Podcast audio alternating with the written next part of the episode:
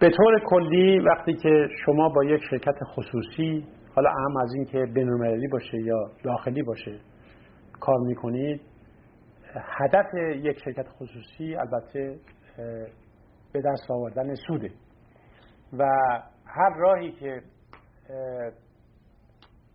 قانونی باشه برای اونها از اون استفاده خواهند کرد و شرکت‌های بین‌المللی طبیعتاً برای اون کمک فنی که میکنن سعی میکنن از هر راهی شده از شما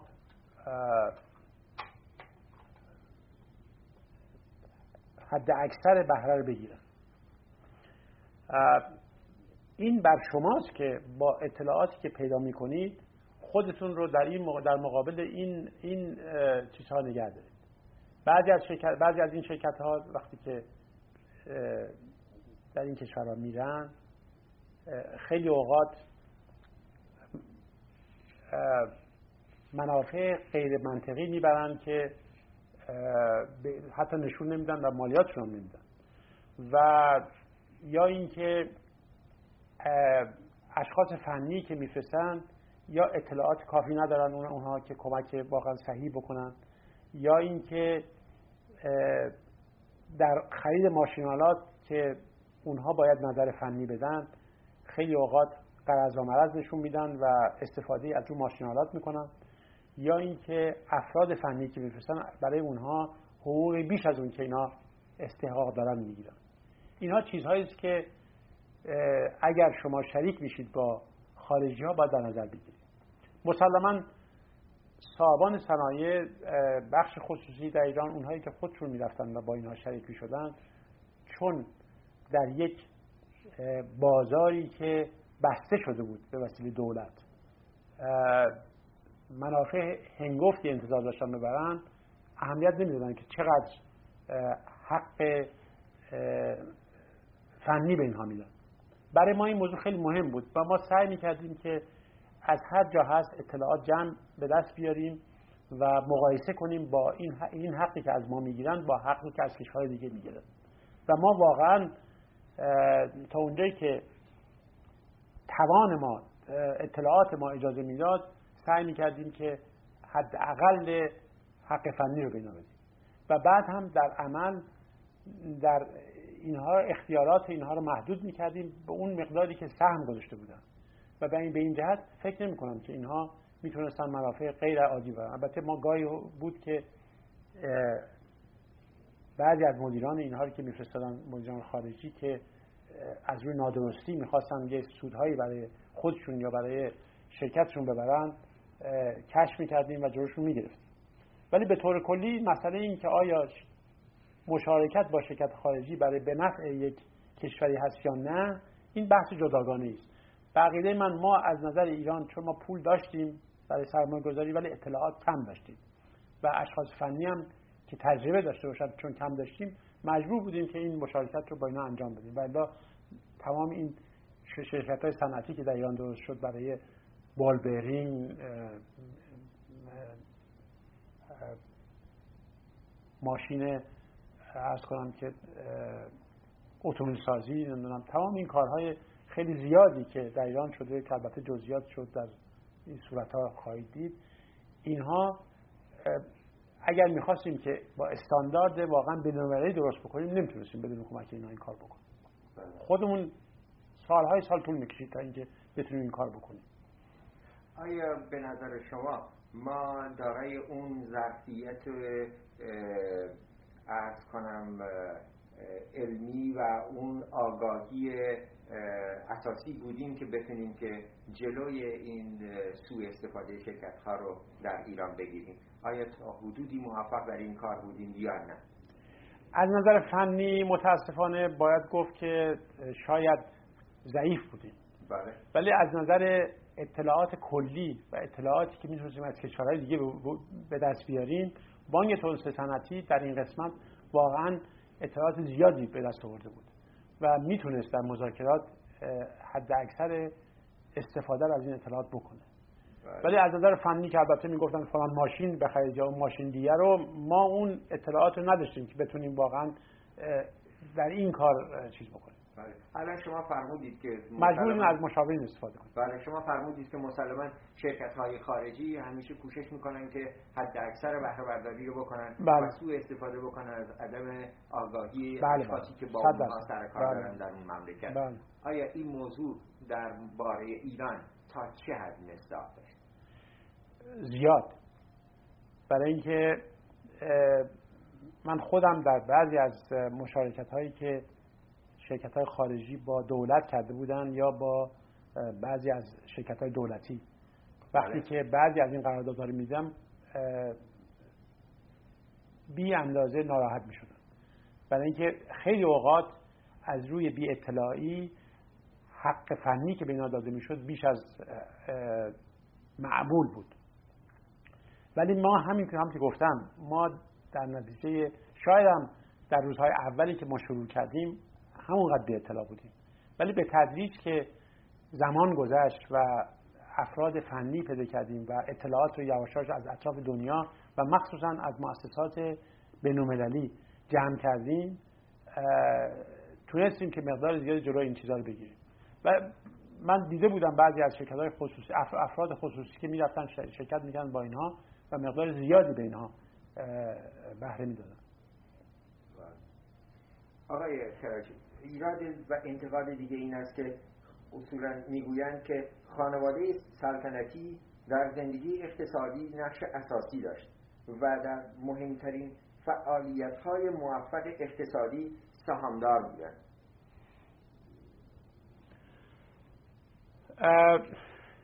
این در اون سالهای اولی که ما شروع به کار کردیم، من هیچ وقت از اینها ندیدم که به طرف در بانک بیان برای اینکه سهمی بگیرن. اگر واقعا در سرمایه گذاری پول میذاشتن، خب اگر افرادی بودن مثل افراد دیگه ایرادی نیست به اینکه سرمایه گذاری کنن و مثل همه بهره‌ش رو یا سودش رو ببرن. ولی ایراد اساسی این است که در بعضی جاها بدون اینکه پولی بگذارن میخواستن سهم بگیرن. در اون جاها البته بانک به هیچ وجه به اینا همچین حقی هیچ وقت زیر بار این حرف نرفت که در یک شرکت اینا بیان سهم بردارن و پول سهم رو ندن. ولی البته خیلی از شرکت‌ها بوده، چند تا از شرکت‌هایی بودن که اینا سرمایه‌گذاری کرده بودن، ولی ما مسلماً با دقت خیلی زیاد مخصوصاً اینا رو بیشتر کنترل می‌کردیم که حق و سهم خودشون داده باشن. آقای خردجو، خانواده سلطنتی و شخص شاه اصولاً در تصمیم‌گیری‌های بانک توسعه معدنی و صنعتی چه نقشی داشتند؟ و آیا هیچ وقت اعمال نفوذی می‌کردن برای دادن وام به شرکت‌های خاصی؟ هیچ وقت. من خیال می‌کنم که رکورد نشون میده که خیلی موارد شده که ما رد کردیم از همچین تقاضاهایی رو با کمال جرأت. آیا ممکنه که یکی دو تا مورد به خصوص رو برای ما توضیح بفرمایید؟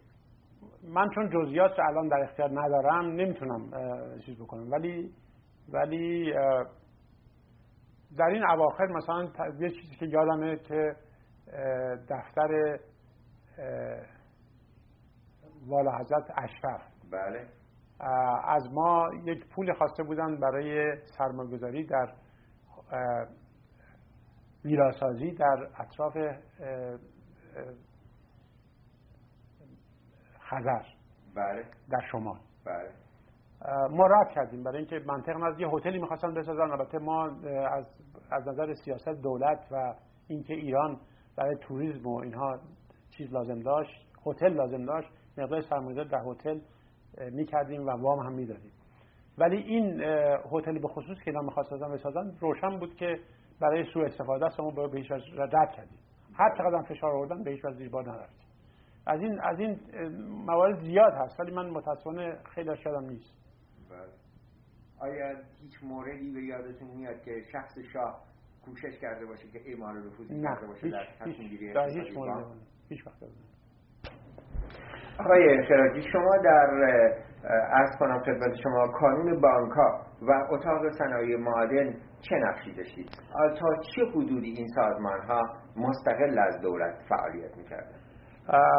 کانون بانک‌ها من نقش داشتم برای اینکه چندین سال عضو هیئت مدیره کانون بانک‌ها بودم. بله.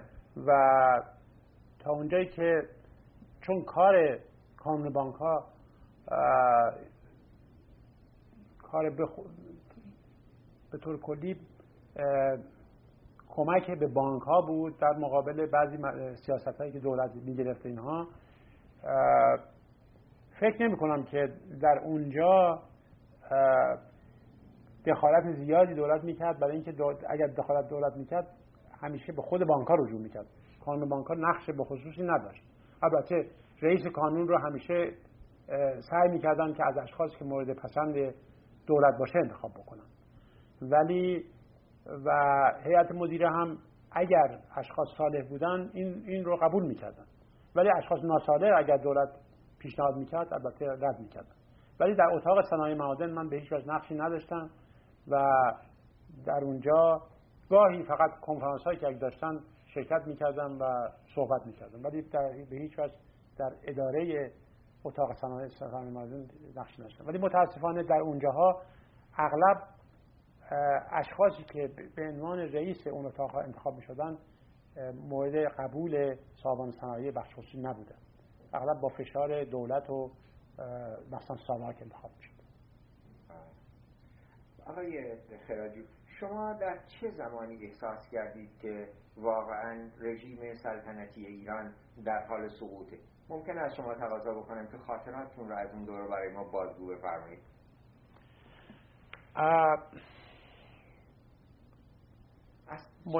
آغاز تاریخی که شما واقعا به نظرتون اومد که کار رژیم سلطنتی ایران در شرف اتمام. البته این یا این که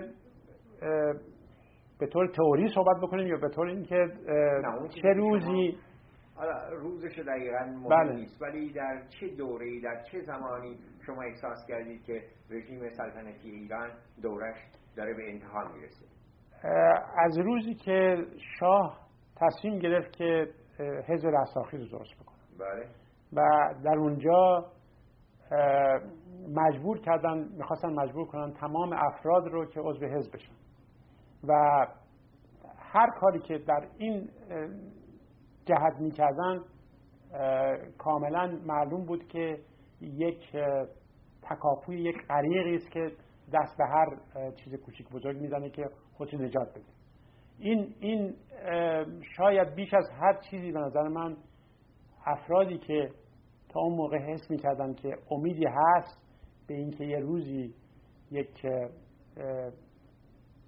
دموکراسی در ایران پیدا بشه یا اینکه یک سیاستی باشه که مورد پسند مردم باشه، در اون موقع دیگه از بین رفت. و مخصوصا این جلسه هایی که میذاشتن برای همین مذاکرات در محل چیزهای دفترهای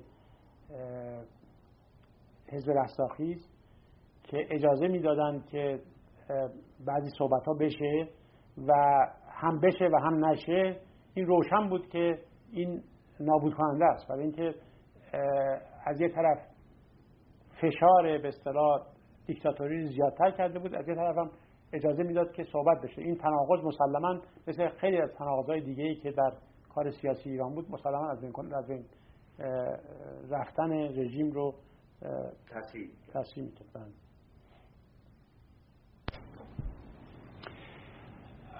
اون چیزی که به نظر میاد از روزی که نوشته هایی چاپ میشد که چون تا اون موقعی که اجازه به هیچ وجه اجازه نوشتن و اجازه تظاهرات داده نمیشد، مسلماً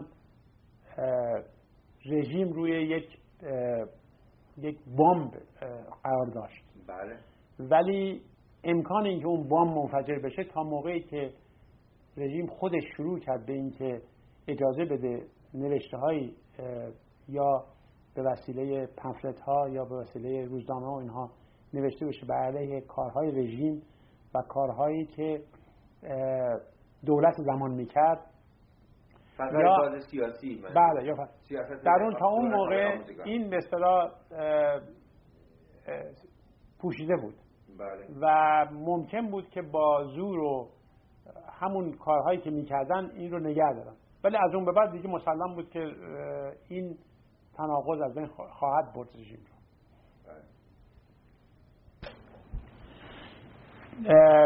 نظر من این است که سقوط رژیم خیلی زیاد ارتباط مستقیمی به کارهای ناسازگاری که از نظر سیاسی و از نظر اجتماعی و اقتصادی در ایران میشد رابطه مستقیم نداره. سقوط رژیم فقط یه موضوع خاصی بود، برای اینکه رژیم وقتی که با اولیای مذهب در افتاد و اولیای مذهب می توانستند حرفهای خودشون رو به وسیله منبر و مسجد بزنند و این شبکه های گسترده مساجد به اینها کمک بکنه، رژیم فنای رژیم روشن بود، برای اینکه هیچ وقت آرتش در مقابل اشخاصی که از لحاظ مذهب در مقابل فامیستان نمیتونه پیش بره و مخصوصا که خود عده زیادی از آرتشی‌ها مذهبی بودن و به همین جهت چیز روشن این نتیجه چیز دلیل مستقیم سقوط رژیم فقط این موضوع بود. یعنی به نظر شما مسئله اجتماعی بود در واقع، روبرو شدن با مذهب. بله، یعنی ریشه و پایه سیاسی و اقتصادی نداشت. نه، این در حقیقت یک آمدن خمینی مثل آمدن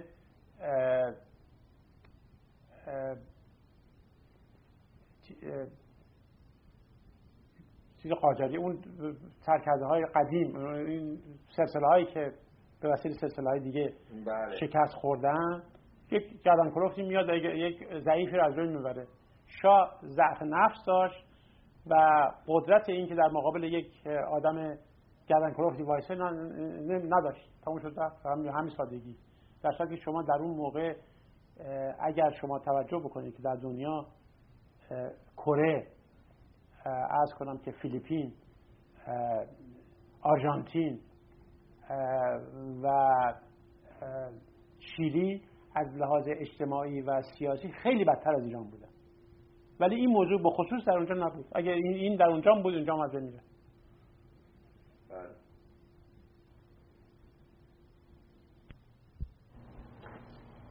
آقای خردجو، یکی از مسائلی که راجع به حیات سیاسی و اقتصادی و اجتماعی گذشته ایران مطرح است مسئله اصلاحات ارضی و بازتابی بود که اون برنامه در زندگی سیاسی و اجتماعی اقتصادی ایران داشت. به این معنا که من خیلی خلاصه بکنم، میگوید که نتایج اصلاحات ارضی این بود که ایران رو از صادر کننده نسبی مواد غذایی تبدیل کرد به وارد کننده 100% مواد غذایی و متکی کرد ما را از نظر مواد غذایی به خارج از کشور. البته یک پاسخی هم به این ایراد هست که میگوید که این مسئله که ما از صادر کننده نسبی مواد غذایی تبدیل شدیم به وارد کننده 100% مواد غذایی به خاطر اصلاح ارضی نبود، برای اینکه آمار و اعداد نشان میده که ما در واقع تولید ما پایین نرفت، بلکه زیاد هم شد، ولی نمیتونست که پاسخگوی ازدیاد جمعیت و همچنین ازدیاد تقاضای جمعیت به خاطر بالا رفتن درآمد سرانه از $200 به سالی $2000 باشه. نظر شما در این مورد چیست و اطلاعاتی که شما راجع به این مسئله دارید در ایران در امور اجتماعی؟ پدیده‌های اجتماعی هیچ وقت یک دلیل نداره. هر کسی که بخواد برای یک پدیده اجتماعی یک دلیل یا 10 دلیل یا 50 دلیل بگه، اغلب اوقات اشتباه میکنه، برای اینکه امور اجتماعی یک مجموعه هایی است که انواع اقسام عوامل درش دخالت داره و این که گفتن این که آیا اون کار دلیل فلان کار بوده واقعا از روی سادگی و عدم مطالعه دقیقه. اما راجع به مسئله اصلاحات ارزی، خود تصمیم اصلاحات ارزی مثل هر کار دیگری که فقط و فقط برای ظاهر سیاسی باشه و تحت فشار خارجی باشه حتما فاسد، یعنی از به نفسه فاسد خواهد بود. اصلاحات ارزی ایران فقط و فقط برای ظاهر سیاسی بود و برای فشار خارجی ها. به این جهت نمیشود هیچ وقت نمیتونست نتیجه خوبی داشته باشه. اما در عمل چرا یک کاری که در صورت ظاهر کار صحیح اجتماعی هست، از اینکه یک کشاورز زحمتکش رو صاحب زمینی که درش کار میکنه بکنید، هر کاری که بدون اطلاع و تهیه وسایل انجام بشه نتیجه معکوس خواهد داد. در اقتصاد ایران و کشاورزی ایران یک مجموعه ارگانیکی بود که دهات ایران روی نسق هزاران سال به ترتیب اداره می شد. تغییر این و جایگزین کردن اون با یک رژیم جدید محتاج به این بود که مطالعات خیلی صحیح راجع به وضع کشاورزا و وضع هر محل بشه. ایران یک کشور بزرگی است. شما از جنوب به شمال که میرید بعضی استانها شامل بیابونهای بیاب علف و کوههای خشک سنگلاخی است. بعضی جاها خیلی حاصلخیزه و خیلی چیز است. متاسفانه اینها نتیجه دیکتاتوری است که هر کاری که میکنید نتیجه بد میده. برای اینکه اگر اصلاحات ارضی با مطالعه دقیق شده بود و وضع کشاورزا هر محل به احتیاجات اون محل توجه شده بود شاید نتیجه خوب میداد. اما این کار که شد، اگر شما وقتی که بیاید و کشاورزانی که اطلاعات زیادی از کشاورزی جدید ندارن شما بیاید اینها رو یک مرتبه ول بکنید و جای اون کارهایی که صاحبان املاک میکردن چیزی جاش نگذارید، تبدیل کرده میردید. و همین کارم شد. برای اینکه تا اونجایی که من اطلاع دارم صاحب ملک بعض فراهم میکرد، اونجایی که آب بنظر کافی نبود آب فراهم میکرد، خیلی اوقات اعتبار میداد به کشاورزان و اینها وقتی که شما مالک از بین بردید و بعد هم مقدار زیادی اطلاعات میداد، یه مدیریتی به اصطلاح میداد برای فراهم کردن کود و چیزهای دیگه. و متاسفانه چیز جایی نگرفت و مون یک کشاورز بی اطلاع و سنتی با یه مقدار زمین. و اون چی که شما آمدید جای یک مالکی که برای کارهای برای ملک خودش زحمت میکشید و یک علاقه خاصی داشت به کشاورز، نه از لحاظ انسانی بلکه از لحاظ اینکه به نفع او بود که از اینا توجه به اینا بکنه، شما آمدید جای اون گوشی کارمند دولت که نه کار خودش میتونه انجام بده نه چیزی، نه اطلاعی داره. خب مسلما شما از بین بردید دیگه. تمام این شما دیگه به طور کلی اون سازمان را خورد کردید بدون اینکه چیز جاش بذارید، جز اینکه یه حرفی مش حرف به اصطلاح تبلیغات و چیزای دیگه که بعد ما نمیدونم سابقه چیز رو صاحب زمین کرد. از یک نظر اینهایی که صاحب زمین شدن یک علاقه بیشتری پیدا کردن، ولی علاقه کافی نیست، اطلاع میخواد. اطلاع رو در اختیارشون نذاشتید و این تمام این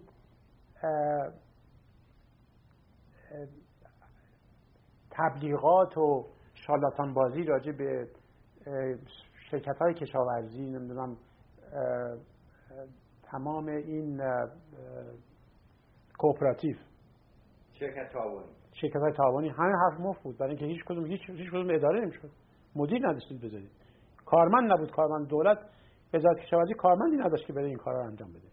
شما صدها هزار آدم می‌خواستید که اطلاع داشته باشن، علاقه داشته باشن، برن و این شرکت‌های تاوانی رو اداره بکنن و واقعاً بشینن به حرف این کشاورزا گوش بدن و احتیاجاتشون فراهم بکنن. نه اعتبار داشتن که بهشون اعتباری بود به اندازه کافی که بهشون داده بشه. نه بذر حسابی، بذری که مثلا باید شاید اول فصل داده بشه با اون دستگاه دولتی 6 ماه بعد از اینکه فصل کشاورزی گذشته بود بهش داده بشه. بعد از همه مهمتر اینکه سیاست‌های کشاورزی دولت خراب بود. با پایین نگاه داشتن قیمت‌های کشاورزی تمام کشاورزا اصلا چیز کرده بودن. به کلی یه کشاورز میتونست در ده خودش با تخصصی که داشت در کشاورزی خودش از زمینش از اون آنچه داشت روزی فوقش مثلا فرض کن 10 تومن 15 تومن درآمد، وقتی در شهر 70 تومن میگرفت خب طبیعتا ول میکرد میرفت. این اما موضوع این که تولید کشاورزی از این که پایین رفت حرفی نیست. متاسفانه آمار صحیح هیچ وقت ندادن و یه مقداری از آماری که هست هم نشون میده بعضی چیزا بالا رفته و هم چیزا نشون پایینه. راجع به این متاسفانه خیلی مشکله و واقعا باید یه کسی بره و این آمار رو فراهم بکنه بدونه که آیا تولیدات کشاورزی ایران بالا رفت یا پایین رفت، نه اینکه بگی که ما وارد میکردیم یا صادر میکردیم. این حرف مفته. باید روی دقیق روی حساب و روی رقم صحبت کرد. اگر شما تولید گندمتون، تولید برنجتون، تولید گوشتتون، کرتون، ماشتون، عدستون، سیب زمینیتون بالا رفته بود، خب این باید گفت که این نتیجه خوب داشته، نه اینکه بگید که ما وارد میکردیم. اون ممکنه همونطور که گفتید عامل دیگری داشته، اضافه جمعیت که مسلماً خیلی به سرعت بالا میرفت. در این اواخر در حدود سال 1 میلیون به جمعیت ایران اضافه میشد. برای اینکه شما وقتی 2.5-3% افزایش جمعیت بگیرید روی 25 میلیون، در حدود نزدیک بین 750,000 و 1 میلیون به جمعیت اضافه میشد. بعدم با بالا رفتن سطح زندگی، خوراک‌ها، طرز خوراک مردم عوض شده بود و مصرفشون بیشتر شده بود. بنابراین این دو تا با هم کاملا نزدیک مستقیم همدیگر نیست. بنابراین این استدلال منطق نداره. بله. هر کدوم جای خودشو داره. باید روی رقم خودش باید حساب کرد. آقای خردجو، من با یکی از اشخاص سرشناس بخش خصوصی صحبتی داشتم و ایشون این مسائل رو مطرح کردن که بنده الان خدمت شما بازگو میکنم و میخوام از حضورتون تقاضا بکنم که به ما بفرمایید که تا چه اندازه صحبت‌های ایشان به اصطلاح حقیقت داره. ایشون میگفتن که ما بخشی از دنیای آزاد بودیم و در واقع به اصطلاح در بازار آزاد فعالیت اقتصادی میکردیم، ولی میگفتن که این فقط آزاد یک اسم در واقع بی‌مسما بود. چرا؟ این 5 تا دلیل رو میآوردن که بنده اینجا یادداشت کردم الان خدمت شما عرض میکنم. یکی این که ایشون میگفتن که ما برای خرید ماشین‌آلات و همچنین برای فراهم کردن مواد اولیه میبایستی که اجازه دریافت میکرد. و عرض بکنم که ما هیچ نوع کنترلی بر روی مزد کارگرانمان نداشتیم. 3. حمل و نقل ما واقعا در اختیار دولت بود که از قبل مشخصاتش رو به طور دقیق معلوم میکرد. البته در این سال آخر، نه همیشه. 4.